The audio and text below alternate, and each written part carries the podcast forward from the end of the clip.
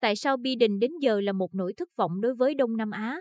Nguồn Richard Haydarian, South China Morning Post, ngày 8 tháng 7 năm 2021.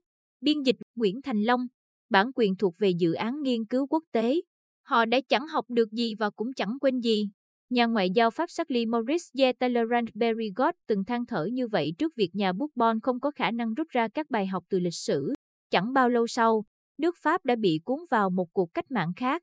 Do cháu trai của Napoleon Bonaparte lãnh đạo, cuộc cách mạng này đã quét sạch hoàn toàn nền tảng chế độ cũ.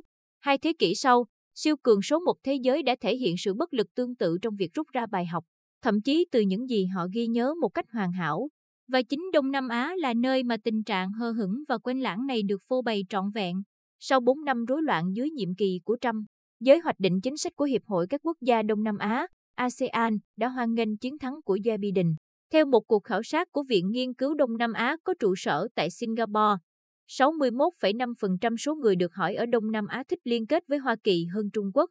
Phản ánh mức độ ủng hộ của khu vực dành cho Washington có thể đã tăng lên nhờ vào triển vọng về chính quyền mới của Biden. Mức độ lạc quan cao bất thường này không phải hoàn toàn không có cơ sở.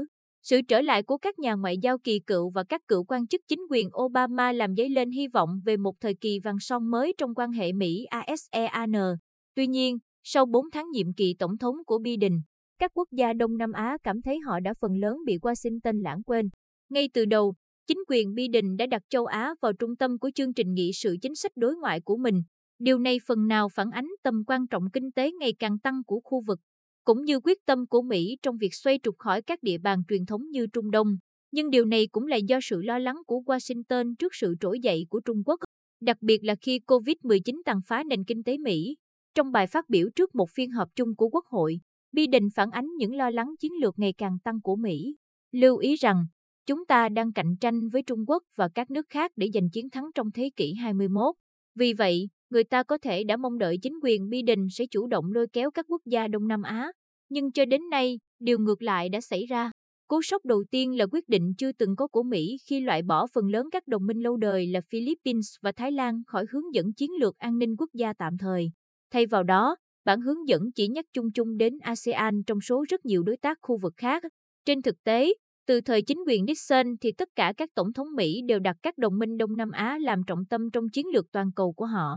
Ngược lại với điều đó, chính quyền Biden đang bận rộn củng cố các liên minh hiện có ở châu Âu, giải quyết các xung đột ở Trung Đông và thể chế hóa đối thoại an ninh tứ giác với Australia, Ấn Độ và Nhật Bản. Ngoại trưởng Hoa Kỳ Antony Blinken đã tổ chức nhiều cuộc họp với những người đồng cấp của mình trên khắp thế giới, nhưng phải đến tháng trước, ông mới tổ chức một cuộc họp trực tuyến với các nhà ngoại giao ASEAN. Nhưng trong cuộc họp được tổ chức gấp rút đó, khi Blinken đang gấp gáp chuẩn bị cho chuyến bay đêm từ châu Âu đến Trung Đông, các nhà ngoại giao Đông Nam Á đã phải nhìn chằm chằm vào màn hình trong suốt 45 phút. Bộ trưởng Quốc phòng Mỹ Lloyd Austin dự định sẽ tham dự đối thoại Shangri-La ở Singapore. Nhưng sự kiện này đã bị hủy sau khi các trường hợp COVID-19 bùng phát trở lại ở thành phố này. Sau khi kết thúc các hội nghị thượng đỉnh trực tiếp với các đối tác ở Nhật Bản và Hàn Quốc, Biden dường như đã bỏ qua hầu hết các đối tác Đông Nam Á. Tổng thống Mỹ chỉ liên lạc với người đồng cấp Philippines trong thời gian gần đây, sau khi diễn ra bế tắc trong các cuộc đàm phán về việc khôi phục thỏa thuận các lực lượng viếng thăm, VFA. Hiệp định tạo điều kiện cho sự hiện diện quân sự quy mô lớn của Mỹ ở nước này. Ngược lại, các nhà lãnh đạo hàng đầu của Trung Quốc đã duy trì liên lạc chặt chẽ với các đối tác Đông Nam Á của họ để củng cố con đường tơ lụa y tế của nước này. Bộ trưởng Ngoại giao Vương Nghị sẽ gặp những người đồng cấp ASEAN trong tuần này. Công bằng mà nói, chính quyền Biden đã cố gắng làm lành với các đối tác Đông Nam Á trong những ngày gần đây. Tổng thống Mỹ dự kiến sẽ đích thân tham dự hội nghị thượng đỉnh ASEAN vào cuối năm nay, trong khi Thứ trưởng Ngoại giao Wendy Sherman vừa kết thúc chuyến thăm đầu tiên tới Đông Nam Á. Tuy nhiên, ba vấn đề cơ bản đã làm phức tạp chính sách ngoại giao đối với ASEAN của Biden.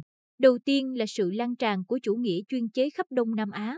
Trong khi Biden đã đề cao hình ảnh chính quyền của mình như một người bảo vệ dân chủ toàn cầu, thì các nhà lãnh đạo chuyên chế trên khắp Đông Nam Á đang trở nên khó chịu hơn trước bất kỳ chỉ trích nào về hồ sơ nhân quyền của họ.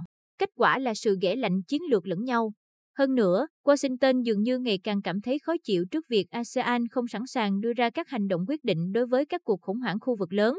Sau cuộc đảo chính hồi tháng 2 ở Myanmar, Hiệp hội đã không đình chỉ tư cách thành viên của nước này, đồng thời ngăn chặn các biện pháp trừng phạt, dù chỉ là khiêm tốn, đối với chính quyền quân sự.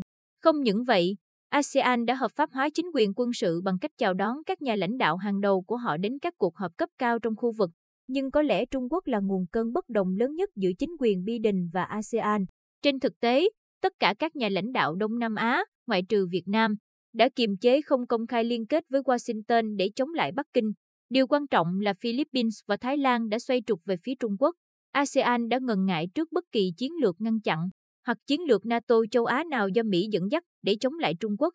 Chính quyền Biden có thể am hiểu lịch sử hơn nhiều so với người tiền nhiệm Donald Trump, nhưng họ vẫn phải đối mặt với một hành trình học hỏi khó khăn để giành được ủng hộ của các quốc gia Đông Nam Á.